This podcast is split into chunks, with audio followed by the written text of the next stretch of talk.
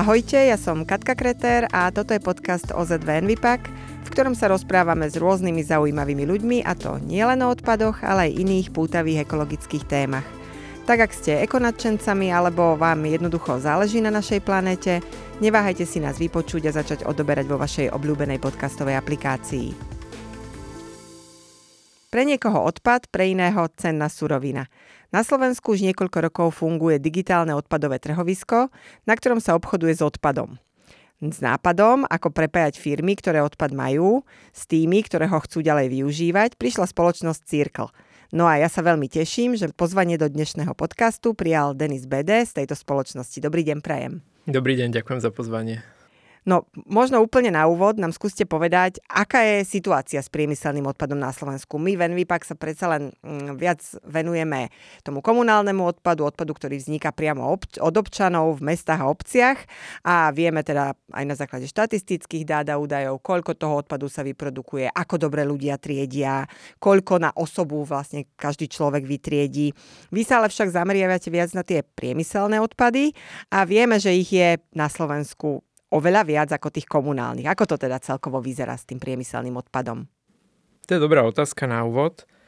V podstate tie odpady sa delia u nás na dve také hlavné kategórie. Tá menšia kategória sú práve tie komunálne odpady alebo tzv. odpady z domácnosti. No a tá väčšia kategória sa často označuje ako priemyselné odpady. Nie je to úplne presné označenie, pretože nemáme na to nejaký e, presne zadefinovaný pojem. Pojem komunálne odpady nám vychádza z zákona o odpadoch ale teda tie priemyselné odpady nemáme presne zadefinované. A zjednodušene sa dá povedať, že sú to teda všetky ostatné odpady okrem tých z domácností. Označujú sa oficiálne niekedy aj ako odpady z hospodárstva Slovenskej republiky. A o tom si určite povieme dnes viac. A za rok 2022, čo je v podstate posledný rok, kedy máme nejaké ucelené dáta, tak to bolo zhruba 10,6 milióna tón odpadov. Čiže v porovnaní s tými komunálnymi, ktoré tvoria zhruba 2,6 milióna tón, je to oveľa viac.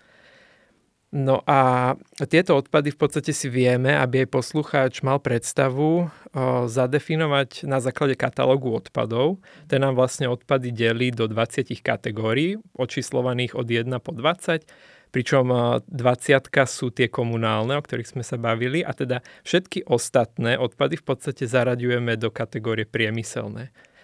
A vieme ešte povedať, že, že aj niektoré z tých komunálnych e, sa zaraďujú medzi tie priemyselné a to sú hlavne také odpady ako kamene, kamenivo, zemina alebo odpady z čistenia kanalizácií alebo ešte drobné stavebné odpady. Čiže tieto všetky spadajú potom do tej ostatnej kategórie, ktorá sa často označuje ako priemyselné odpady. A toto je možno aj moja ďalšia otázka, že keď sa povie priemyselné odpady, ľudia si predstavia fabriku, niečo, čo z tej fabriky vychádza. Reálne to však nemusí byť vyslovene priemysel ako taký, že nejaká výrobňa niečoho, ale môže to byť akýkoľvek možno podnikateľský subjekt, ktorý niečo vyrába aj v oveľa menšom meradle, ako nejaká obrovská fabrika, ktorá má určite toho odpadu odpadu najviac. Áno, ako sme si už povedali, sú to vlastne všetky ostatné odpady, okrem tých z domácností. A na toto tiež máme vlastne klasifikáciu na základe NAC, čo je vlastne klasifikácia ekonomických činností. A tu sa nám vlastne všetky tie ostatné odpady delia do 20, 21 kategórií. A tu je zaujímavé, že vlastne priemyselná výroba je len jedna z tých kategórií. Čiže ako keby to úplne gro, to jadro tých priemyselných odpadov z priemyselnej výroby sú iba jedna z tých 21 kategórií tých ostatných odpadov. Pre čo, si predstavu, tým môžeme, čo si pod tým môžeme predstaviť? Uh, no, je to všetká výroba, uh-huh. teda všetky tie priemyselné haly, ktoré vyrábajú nejaké, nejaké tovary a potom všetky ostatné tie priemyselné odpady patria do iných kategórií. Napríklad veľ, veľa ľudí si spája s priemyselné odpady s ťažbou a mhm. dobývaním surovín, alebo napríklad uh, s dopravou, s dodávkou elektriny, s polnohospodárstvom. Čiže všetky tieto kategórie nám tam spadajú. Keď sa na to pozrieme ako na množinu odpadov, ktorá tam vzniká, tak v ktorých odvetviach môžeme povedať, že je toho odpadu najviac na Slovensku? Priemyselných myslím samozrejme, keď celú tú bublinku si vezmeme. No keďže o, sa nám tie odpady klasifikujú aj podľa tej NAC klasifikácie, tak vieme presne povedať, pre ktoré tie priemyselné oblasti alebo aktivity nám koľko odpadov vzniká. No a za rok 2022 bolo ich najviac v priemyselnej výrobe, to je zhruba 32% zo všetkých tých ostatných priemyselných odpadov. A druhá kategória potom sú je stavebníctvo, to je zhruba 12,5%. A je to aj celkom pochopiteľné, asi keď si predstavíme aj naše hospodárstvo slovenské a to, ako tu rastú nové veci, musia sa búrať nejaké staré veci, asi to, asi to súvisí, súvisí aj s týmto. Áno, presne. Zaujímavé je ale, že keď sa pozrieme vlastne na tú inú klasifikáciu tých odpadov podľa tých kategórií odpadov z vychádzajúcich z odpadového katalógu, tak zistíme, že vlastne tie stavebné odpady tvoria až 43% tých priemyselných odpadov. Čiže je to obrovské množstvo, aj keď samotné stavebníctvo ako oblasť priemyselná sa podiela iba tými 12,5%. To znamená, že aj pri iných tých uh, priemyselných aktivitách nám vznikajú stavebné odpady. Vrom človek vždy podľa toho, aké dáta chce, tak sa musí pozerať na tú klasifikáciu podľa kategórií odpadov alebo podľa kategórií uh, podnikateľských aktivít. Mm-hmm, rozumiem. A skúsme možno a neviem, či optimistickejšie, sa pozrieť na to, že ako vlastne bežne, čo je takým štandardom, nakladajú slovenské firmy s odpadom. Vieme, máme to nejako zmapované, asi máme nejaké mm, povinnosti, ktoré majú všetky firmy, ktoré musia jednoducho evidovať a vykazovať, ako nakladajú s odpadom, ale vo všeobecnosti je to ako? Aká je tendencia alebo trend? Našťastie máme mm, pomerne prísne povinnosti vedenia evidencie a ohlasovania výsledkov hospodárenia s odpadmi vo verejnej správe. A zároveň máme aj skúsenosti s projektov, čiže my aj prakticky vieme, ako tie firmy nakladajú a z tých dát vieme, že veľké množstvo tých priemyselných odpadov sa našťastie zhodnocuje, je to až 62%, a teda na, na zneškodňuje sa alebo na skladkách končí okolo 20%. Potom tam je ešte jedna taká veľmi špecifická kategória, tzv. iné zaobchádzanie, ktorá nám vznikla vlastne v priebehu času pri novelizácii zákona o odpadoch, kedy sa vlastne pridali dve také nové kategórie subjektov, ktoré musia tie odpady nahlasovať a množstvo odpadov, s ktorými nakladajú a to je vlastne obchodník a sprostredkovateľ. Čiže predpokladáme, že medzi to iné zaobchádzanie nám veľakrát spada aj práve ako keby nakladanie s odpadmi obchodníkom alebo sprostredkovateľom. My hovoríme síce o odpade, ale my sami v Envipaku hovoríme, že odpad má svoju cenu, že to nie je len niečo, čo definuje zákon, že sa človek alebo podnikateľský subjekt toho chce zbaviť, ale je to niečo, čo má nejakú cenu alebo hodnotu. Vy poskytujete firmám online priestor, v ktorom môžu predať svoj odpad a ponúknuť ho tým, ktorí ho potrebujú. Ako vlastne toto digitálne odpadové trhovisko funguje? Je to v podstate klasická platforma na podporu výmeny tých odpadových materiálov. Nevždy sú to odpady. Uh-huh. Môžu naši používateľia v podstate uviesť pri pridávaní ponuky, či ide odpad, vedľajší produkt alebo nejaký recyklát. No a v podstate funguje to klasicky ako, ako inzertné platformy, kde sa používateľ prihlási, registrácia je aktuálne zadarmo a môže si prezerať ponuky na trhovisku, môže pridať vlastné ponuky materiálov a taktiež môže pridať dopyt. To znamená, že keď ide o nejakého recyklátora, ktorý zháňa nejaký konkrétny typ materiálu, tak môže zadať dopyt a potom firmy, ktoré používajú našu platformu, vidia, aké materiály sa dopytujú a vedia priamo reagovať na ten dopyt a ponúknuť svoj odpad. Našla som taký pekný citát uh, od zakladateľa spoločnosti uh, Cyrila Klepeka v jednom rozhovore, že spomenul, že Cirkle je vlastne Tinder pre odpad. Uh, čo tým myslel? Mohli by ste poslucháčom vysvetliť? Neviem vám presne povedať, čo, čo konkrétne tým Cyril mal na mysli. My používame vo firme aj rôzne iné prírovnania, napríklad na Slovensku je známe prirovnanie Bazoš pre odpady, mm-hmm. pretože všetci poznajú platformu Bazoš a, a majú s tým nejaké skúsenosti, takže to ľuďom naj, najlepšie evokuje, e, že čo asi pod tým si majú predstaviť. Um, osobne si myslím, že možno tým mal na mysli ten typ platformy, pretože naše trhovisko nie je iba na to, aby ste jednorazovo nakúpili nejaký tovar, ako napríklad pri Bazoši, kde mm-hmm. inzerujete nejaký svoj nábytok alebo starý počítač, niekto sa oň prihlási, prebehne obchod a tam v podstate spolupráca končí. Že tá naša platforma, naše digitálne odpadové trhovisko je skôr taká zoznamka, to znamená, že tí používateľia si tam hľadajú partnerov, ktorí im budú vedieť ten daný odpad, ktorý im vzniká, dodávať pravidelne v nejakom, nejakej kvalite a v nejakom množstve. Takže je to skôr taká zoznamka, kde si nájdete partnera a veľakrát potom aj mimo platformu, kde sa pre, prepoja, tak pokračuje tá spolupráca v tom, že oni si uzavrú nejakú svoju, svoju zmluvu a dochádza vlastne k dodávaniu a odoberaniu tých odpadových materiálov, ktoré sa potom zase vracajú do tej ekonomiky tým, že sú spracované, využité ako vstupná surovina alebo nejakým iným spôsobom. Takže vzniká tam taký meč, možno nadviažem na terminológiu práve Tindra. Presne tak. E, niekto to niečo potrebuje, niekto, kto niečo ponúka a ten presah je tam potom dlhodobý. E, pre koho vlastne je digitálne trhovisko určené? Sú to veľké podniky, sú to malí podnikatelia, sú to možno aj e, fyzické osoby, mm, neziskové organizácie. Ako je vlastne nastavená tá platforma? Pre koho je určená? Nemáme to špecificky zadefinované ani nejakým spôsobom obmedzené. To znamená, že na platformu sa môžu vlastne prihlásiť, prihlásiť ktokoľvek. V podstate môžu to byť aj obce, môžu to byť aj neziskové organizácie, drobné subjekty, veľké podniky. Pravda, že my sa tešíme, keď sa prihlásia veľké výrobné závody, ktoré majú tých odpadov najviac, pretože vďaka tomu sa nám podarí ako keby nájsť pre nich ten meč toho mm-hmm. partnera pre, čo najväčšie množstvo odpadov, ale máme aj veľa dobrých skúseností. Často sa k nám prihlásia napríklad obce, ktoré majú nejaký svoj zberný dvor a na, na, nahromadí sa im tam množstvo istého odpadu, ktorý potom vedia zainzerovať a predať.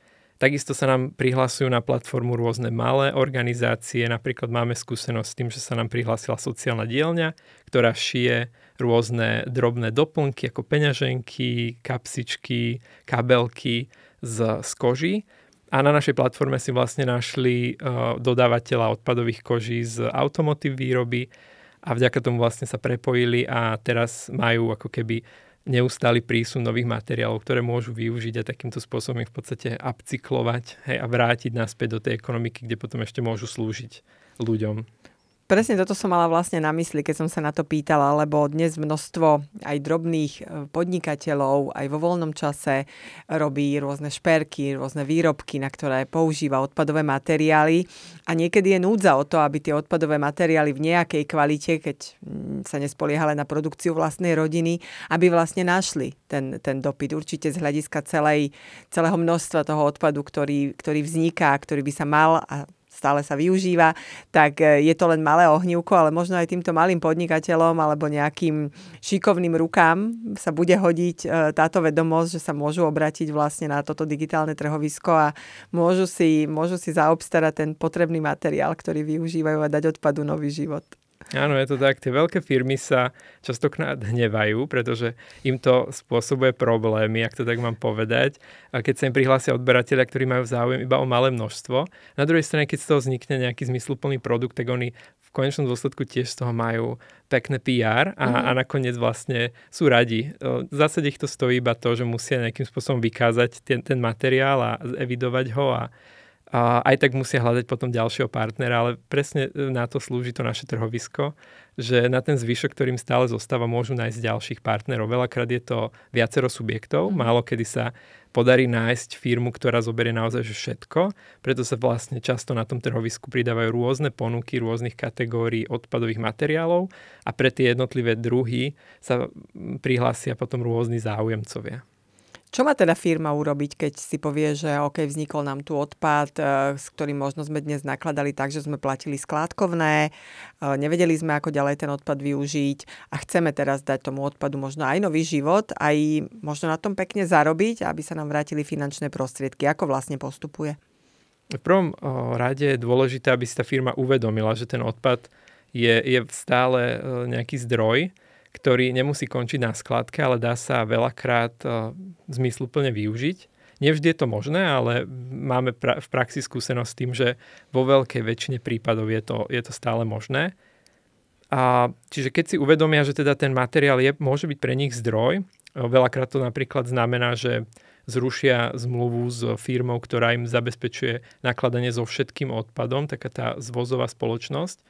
A, a napríklad sa registrujú na naše trhovisko a začnú si vlastne hľadať jednotlivých partnerov, ktorí sa venujú recyklácii a využitiu rôznych typov odpadových materiálov. Čiže druhý krok je potom taký, že musia ako keby ísť s kožou na trh a mm. musia musia mať aj záujem a musia mať nejakú tú ambíciu, pretože veľakrát to je náročný proces, stojí to nejaký čas, aj nejakú, nejakú administratívu, nejaké papierovačky, aby, aby v podstate zmenili tých aktuálnych odberateľov. Veľakrát na Slovensku je to práve jedna zvozová veľká firma a, a začali komunikovať s viacerými partnermi, čo pre nich potom znamená, že musia si ich nejakých tých interných systémov riadenia zaevidovať a musia pekne evidovať, aké množstvo odpadov kam prúdi ale v konečnom dôsledku im to môže pomôcť, pretože mnoho tých materiálov odpadových má nejakú hodnotu. To znamená, že vedia si zabezpečiť výnos z ich predaja. A na druhej strane zase, keď sú to nejaké materiály, ktoré nemajú úplne vysokú ekonomickú hodnotu, tak stále vedia ušetriť, pretože keď predtým platili za skladkovanie nejaký poplatok, tak teraz vedia ten odpad ponúknuť ďalej nejakej firme ako vstupnú súrovinu do výroby a tým pádom ako keby sa zbavia toho poplatku a majú to ako keby za nulu. Mm-hmm. Tá firma si pre ten materiál príde, ďalej ho využije, on sa vráti do tej ekonomiky a firma stále šetrí na tom, že nemusí platiť poplatky za každú tónu skladkovaného odpadu. A ja si myslím, že financie sú najlepšia motivácia pre vôbec pre takéto uvažovanie a firmy rady obetujú nejaký, nejaký čas alebo ľudskú prácu na to, aby, aby presmerovali ten odpad z tých skládok niekam inam, lebo čo je doma, to sa počíta. Takže ja verím, že, že, sa, že sa darí čo najviac tých odpadov vlastne vrátiť takto do, do nejakého obehu. Keď sa pozrieme na, na tieto priemyselné odpady, tak za akými druhmi, len pre nejaký príklad, sa dá obchodovať? Tie odpady delíme my interne do takých dvoch kategórií. Prvou kategóriou sú také tie komodity odpadové, to je papier, plast, kovy, drevo a rôzne takéto jednodruhové materiály. A druhá kategória, tej je tiež veľké množstvo, sú potom rôzne zmiešané kompozitné materiály alebo nejaké menej hodnotné komodity, ktoré je možné využiť, potreb, je ich potreba väčšinou zrecyklovať. Častokrát sa za to platí poplatok, pretože tie technológie sú uh, relatívne náročné na financovanie. Takže tieto dve kategórie. Jedna vie priniesť výnos a druhá vie zabezpečiť minimálne návrat do, do obehu, do ekonomiky.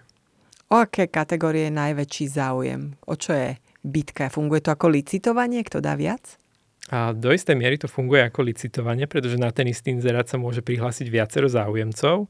Najväčší záujem naozaj veľkým rozdielom je o plastové odpady, o plastové materiály a hneď za nimi v závese sú potom kovy. Tie sú zase uh, možno menej náročné na objem, ale váhovo, hmotnostne sú výraznejšie. Bavili sme sa o tom, o ktoré materiál je najväčší záujem. Určite sú však aj materiály, s ktorými sa nedá obchodovať, nedá sa vrátiť ich späť do obehu. E, ktoré to sú? To vám neviem presne povedať, je to trochu záľudná otázka. Sú pravda, že odpadové materiály, o ktoré je menší záujem, ale často sa nám ukazuje aj v rámci našich ďalších služieb alebo projektov, ktoré poskytujeme, že niekedy aj odpady alebo odpadové materiály, ktoré sú na prvý pohľad m, také, že nikto o ne nejaví záujem, tak sa dajú formou aktívneho vyhľadávania recyklátorov a nových technológií nejakým spôsobom spracovať a využiť. Máme veľa, veľa zaujímavých príkladov, kedy sa to podarilo. Aké napríklad? Zaujímavý prípad bol, keď sme pre jednu českú firmu, ktorá vyrába výrobky z termosetových plastov, našli odberateľa. Je to veľmi špecifický typ plastového odpadu, kedy pri formovaní sa vlastne tá štruktúra toho materiálu vytvrdzuje a vytvára väzby, ktoré nie je potom možné naspäť tavením ako keby roz, rozobrať alebo rozdeliť a vytvarovať nový produkt. Čiže tento materiál pri, u recyklátorov plastov je ako keby v konečnom štádiu a málo ktorý recyklátor alebo takmer žiadny recyklátor e, si ho nechce vziať, pretože s ním majú problémy. A nám sa podarilo nájsť uh, odberateľa z iného sektora, ktorý vyrába stavebné panely a on má priemyselné drviče, ktoré vedeli tento plastový odpad nadrviť na potrebnú frakciu a vy, uh, využívať ich ako plnivo do stavebných panelov, čiže ako stavebný materiál. A namiesto štrku alebo piesku alebo niečo podobného, hej? Presne tak. Čiže namiesto nejakého pr- primárneho materiálu, ktorý sa využíva v stavebníctve, a vie ako plnivo využiť práve podstate práh alebo drobnú frakciu z tohto tvrdého plastového odpadu. To je pekný príklad, ale ja som mala na mysli niečo ako radioaktívny odpad alebo niečo podobné. S tým sa dá u vás obchodovať? Uh, nie sme taktiež obmedzení ani v tomto zmysle, čiže teoreticky vieme, vedia sa firmy prepojiť cez naše trhovisko aj v prípade takýchto materiálov. Pravda, že vždy si treba dávať pozor na legislatívne obmedzenia a, a požiadavky, ktoré sú s tým spojené ale v zásade podporujeme prepojenie aj pri napríklad nebezpečných odpadoch. Sú totižto spracovateľia, ktorí majú licenciu a oprávnenie na to, aby s nimi nakladali, aby ich nejakým spôsobom spracovali, majú na to technológie. Čiže aj keď má firma nejaké nebezpečné odpady, tak môže nájsť na našom trhovisku zase e, partnera, ktorý im zabezpečí spracovanie, odbera spracovanie týchto materiálov. Koľko odpadu, ktorý, ktorý dnes vlastne končí na skládkach, by sa dalo mm, použiť alebo nejakým spôsobom ešte zhodnotiť. E, máte tu nejaká možno odhad, že percentuálne, lebo o tom množstve priemyselného odpadu ste nám hovorili na začiatku a keby sme sa na to pozreli takými optimistickými očami, koľko z toho by bolo možné zachrániť? Ťažké povedať úplne presne, ale za seba z hľadiska skúseností, ktoré máme, tak môžeme povedať, že je to drvivá väčšina tých materiálov častokrát je otázka, niektoré odpady možno zrecyklovať alebo nejakým spôsobom využiť, vrátiť naspäť do ekonomiky, ale za koľko. Mm-hmm. To znamená, že aj keby, sme, aj keby sme povedali, že 99% materiálov sa dá ešte vrátiť do ekonomiky, do obehu, tak vždy je potom otázka za akú cenu Vieme, že rôzne technológie postupne vznikajú, pribúdajú, sú veľmi náročné na vývoj a na implementáciu do praxe a veľa z nich nie je úplne schopných zabezpečiť odbera, spracovanie daných materiálov v nejakom veľkom meritku. Čiže stále sa bavíme o nejakých experimentálnych uh, prevádzkach. Zopár z nich e, máme aj na našej platforme a aj v rámci projektov sa snažíme vlastne ako keby im zabezpečiť dodávku tých materiálov pretože v konečnom dôsledku je to, je to cieľ, kam smerujeme a tie firmy, keď sa zapoja do takéhoto projektu, aj vďaka nám niekedy, tak na konci dňa po pár rokoch prídu na to, že tá technológia je naozaj pre nich vyhovujúca a vedia potom s tým, a, s tým subjektom nadviazať nejakú ďalšiu spoluprácu. Čiže dovolím si povedať, že, že prevažné mno, prevažná väčšina všetkých materiálov, ktoré končia na skladke odpadu ako odpady, sa dajú nejakým spôsobom využiť Otázka je teda nájsť nejakú mieru, kedy a za akých podmienok je to ešte ekonomicky výhodné a kedy už nie.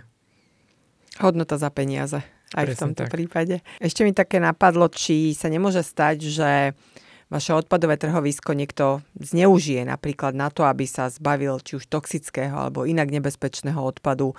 Máte tam nejakú kontrolu, či tí ľudia, ktorí inzerujú alebo ktorí sa hlásia k, k niečomu, čo môžu získať, majú oprávnenia vôbec nakladať s takýmto druhom odpadu? Pravda, že snažíme sa priebežne overovať registrovaných používateľov.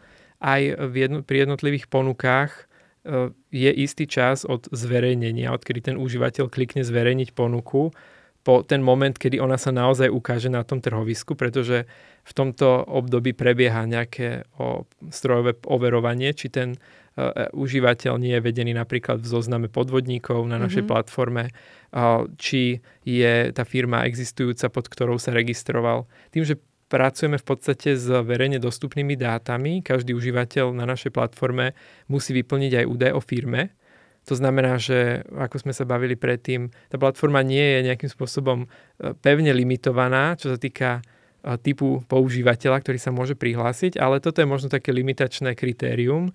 Každý v podstate musí vystúpať pod nejakou firmou, to znamená, že musí uviesť údaje o firme a tie sa potom preverujú, či tá firma stále pôsobí na trhu, či, nehrozi, či jej nehrozia nejaké exekúcie a podobne. Tieto údaje sú vlastne verejne dostupné, čiže my sa snažíme ich proti týmto údajom overovať. A zároveň bojujeme aj proti podvodníkom. Často sa nám stane, že niekto pridá nejakú ponuku, ktorá je na prvý pohľad podozrivá a práve v tom období medzi pridaním ponuky a zverejnením na trhovisku vlastne prebehne kontrola a tam odchytávame väčšinu takýchto podozrivých ponúk. A, no ale v zásade, keďže vytvárame priestor pre ten matchmaking, pre hľadanie tých partnerov, tak ak by ste inzerovali nejaký nebezpečný odpad, ktorý sa nedá nejakým spôsobom využiť alebo je toxický a podobne, tak je vysoká pravdepodobnosť, že sa ho nikto neprihlási. Mm-hmm. Čiže mhm. tá premena v, v konečnom dôsledku neprebehne. Jasné, je tam taká vlastne autokontrola alebo autoochrana. Spomínali ste už aj mm, veľmi dôležitú vec, že nie všetky materiály majú možnosť nejakého uplatnenia z ekonomického hľadiska a že existujú rôzne experimentálne možnosti, technológie. Máte nejaký príklad nejakého, okrem toho, čo sme už spomínali, tie, tie tvrdené plasty, nejakých, mm, nejakých možno riešení nie na strane odberateľa, spracovania, ale naopak na strane firiem, čo firmy robia dobre, aby naložili so svojím odpadom, z toho, že sa zaregistrujú u vás na trhovisku? Máme niekoľko dobrých príkladov z praxe. Uh, sú z rôznych kategórií, tak možno dám niekoľko príkladov. Veľmi zaujímavým riešením je napríklad predaj uh, použitých papierových alebo kartonových krabíc. To je jedno z riešení, ktoré sa nám stále osvedčuje. Mnohé firmy totiž to, keď uh, nakupujú tovary, tak tie krabice, v ktorých prichádzajú zabalené, po rozbalení vlastne zahadzujú a vzniká im ako keby papierový odpad. A ak tie boxy sú nepoškodené, tie krabice nepoškodené, tak sa dajú poskladať. Zase si to vyžaduje nejakú prácu, ale vy keď viete rozbaliť ten tovar, ktorý k vám príde a tie, box, tie krabice poskladať, tak ich viete potom predať. A poznáme firmy, ktoré sa zaoberajú tým, že nakupujú krabice rôznych rozmerov a potom vytvárajú zase svoje trhovisko pre iné firmy, ktoré ich môžu využiť na logistiku alebo balenie svojich tovarov. Takže to je jeden z takých zaujímavých prípadov. Veľakrát rôzne stavebné alebo minerálne odpady sa dajú využiť v, v stavebníctve. Napríklad veľké množstvo zlievarenských pieskov z veľkých priemyselných zlievarení sa nám podarilo eh, prepojiť s výrobcami stavebných materiálov, napríklad omietkových zmesí. To znamená, že miesto primárneho piesku alebo nejakej primárnej suroviny vedia použiť práve takýto materiál. Zaujímavý prípad bol napríklad využitie drevného prachu z drevovýroby na hnojenie stromov, ktoré sa potom používajú zase ako vstupný materiál do výroby. Takže ide o taký uzavretý kruh, kedy v podstate viete si registrovať ten drevný prach ako hnojivo, viete ho použiť na prihnojenie tých rýchlo rastúcich drevín a z nich v podstate potom vyrastú nové stromy, ktoré viete zase použiť vo výrobe. Čiže miesto toho, aby sa ten drevný prach napríklad spaloval alebo skladkoval, tak sa dá zase vrátiť do obehu. Treba vždy len preskúmať, že aké sú možnosti, aké sú prípadne legislatívne obmedzenia a čo treba vlastne zariadiť a vybaviť, aké žiadosti si podať, aby sa celá tá forma mohla uskutočniť. Pekne sme vlastne prešli k cirkularite a vy okrem digitálneho trhoviska vlastne ponúkate firmám aj poradenstvo cirkulárneho odpadového skenu. Tak e, toto je úplne iná služba teda ako trhovisko. Čo firmám prináša, ako to vlastne funguje? Je to taká nosná, te, nosná služba e, v rámci našej konzultačnej divízie, kedy prídeme do firmy, a urobíme im audit, pozrieme sa na všetky odpady, ktoré majú, vyžiadame si od nich všetky dáta, ktoré v súvislosti s nákladami s odpadmi evidujú. No a potom využijeme všetky naše informácie a vedomosti z digitálnej platformy a pokúsime sa im ukázať kto na trhu kde pôsobí v rámci regiónu a vie zabezpečiť e, odber ich odpadových materiálov za akú cenu a vďaka tomu firma získa komplexný obraz o tom, e, kde a ktoré materiály vie nejakým spôsobom zhodnotiť, ktoré prípadne vie odkloniť od skladky, aké všetky dostupné technológie v regióne sú na spracovanie týchto odpadov. No a môže to slúžiť potom ako podklad pre ďalšie rozhodovanie v tom, či firma bude pokračovať v súčasnom modeli, alebo či sa pokúsi zobchodovať tie odpadové materiály. Môže pritom využiť e, aj naše trhovisko, môže pritom vojsť, vstúpiť do spolupráce s tými partnermi, ktorých v rámci toho cirkulárneho odpadového auditu alebo skenu odporúčime. Máte skúsenosť, že firmy potom komunikujú zmenu, že sa tým rady pochvália, alebo sa obávajú greenwashingu, lebo to je taká veľmi opatrná téma a v momentálnej dobe obzvlášť? To je pravda, to závisí od toho kon- kon- konkrétneho partnera. Keď je to nejaký recyklátor, ktorý má overené renomé, tak sa tým firmy rady chvália. Aj mm-hmm. celkové to množstvo odpadov, ktoré sa im vďaka tomuto odpadovému skenu podarí odkloniť od, od skládky, tak radi komunikujú. A čo ale mávame sem tam problém je, že aj napriek tomu, že spravíme takýto odpadový sken vo firme, tak častokrát tie firmy potom nevojdu do tej implementačnej fázy aj keď vedia, že čo všetko sa s tým odpadom dá spraviť, aby zlepšili to nakladanie, tak nie vždy majú úplne motiváciu v danom momente riešiť tieto možnosti. Takže tu im ponúkame ako keby taký nadvezujúci balík služieb, kedy priamo za nich vykomunikujeme a sprostredkujeme aj odovzdanie tých materiálov. Veľakrát tomu prechádza, predchádza nejaké testovanie, overenie tých materiálov, či sú naozaj vhodné na ten, ktorý proces spracovania alebo vstupu do výroby.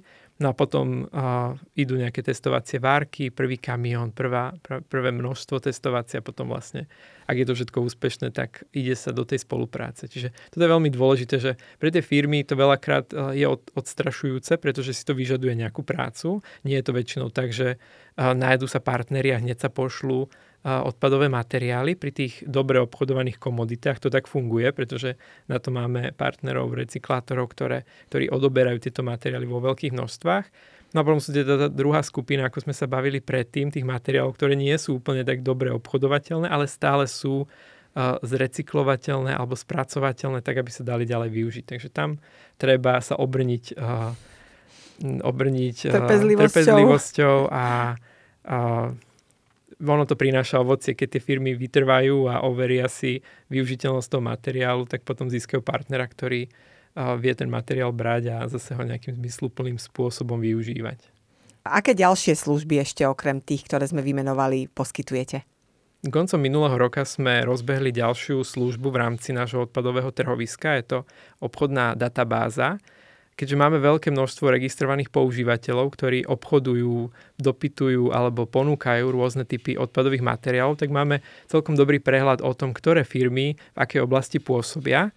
Tak sme sa rozhodli všetky tieto dáta dať dokopy a ponúknuť im predplatiteľom formou obchodnej databázy, kde môžu priamo hľadať partnerov. To znamená, že nemusia ísť cez uh, ponuky materiálu, ale môžu ísť priamo filtrovaním uh, v rôznych oblastiach na základe rôznych materiálov. Vedia získať kontakty o overených partneroch v rámci svojho regiónu alebo aj v zahraničí a vedia sa priamo potom na nich nakontaktovať a vytvoriť alebo započať spoluprácu. Keď sa pozriete do budúcnosti, možno povedať aj svoje želanie alebo aj trendy, ktoré očakávate. Môžete zostať aj pri zemi a povedať, že myslím si, že to bude takto, ale bola by som rada, keby ste povedali, aký by bol ideálny stav. Ten trend cirkulárnej ekonomiky a transformácie na cirkulárnu ekonomiku je tu jasný, minimálne u nás v rámci Európskej únie. Takže my veríme, že e, to obchodovanie, výmena tých materiálov bude pokračovať a bude sa rozvíjať a to je v podstate taká naša vízia do budúcnosti, byť pri tom a pomáhať tým firmám získavať si tých partnerov a, a ako keby cirkulovať tie materiály v ekonomike, v obehu. Vidíme tu aj trend prísnej legislatívy na vykazovanie, ako keby environmentálnej výkonnosti firiem. To je ďalšia taká oblasť. Tu vidíme, že ten tlak na tie firmy, aby nielen teda niečo robili alebo sa zamýšľali, ale aj potom ako keby reportovali tie svoje mhm. výsledky, je vysoký. To znamená, že to zase tlačí tie firmy do toho, aby sa zamýšľali nad tým, ako s odpadmi a s odpadovými materiálmi nakladajú a aby vedeli ukázať dobré čísla, tak musia naozaj vyvinúť nejakú aktivitu a musia sa posnažiť vlastne tie materiály vrátiť do ekonomiky. Čiže verím, že um, množstvo tých obchodov, ktoré tu prebehnú, sa bude stále zväčšovať, aj tie technológie sa nám postupne vyvíjajú a pribúdajú nové a nové aj technologické riešenia, aj kapacity. Takže ten priestor bude u nás e, v rámci Európskej únie určite stále väčší a väčší.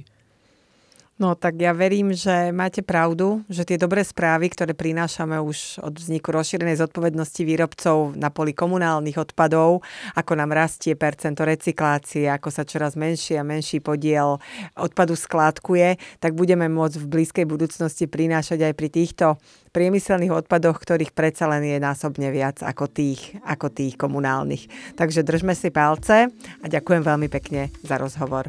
Ďakujem aj ja. A ďakujem aj vám, že ste nás počúvali a ak sa vám náš podcast páči, tak budeme radi, keď si nás vypočujete aj na budúce, prípadne nás začnete odoberať na Spotify či inej podcastovej platforme. Nech vám neuniknú žiadne nové epizódy.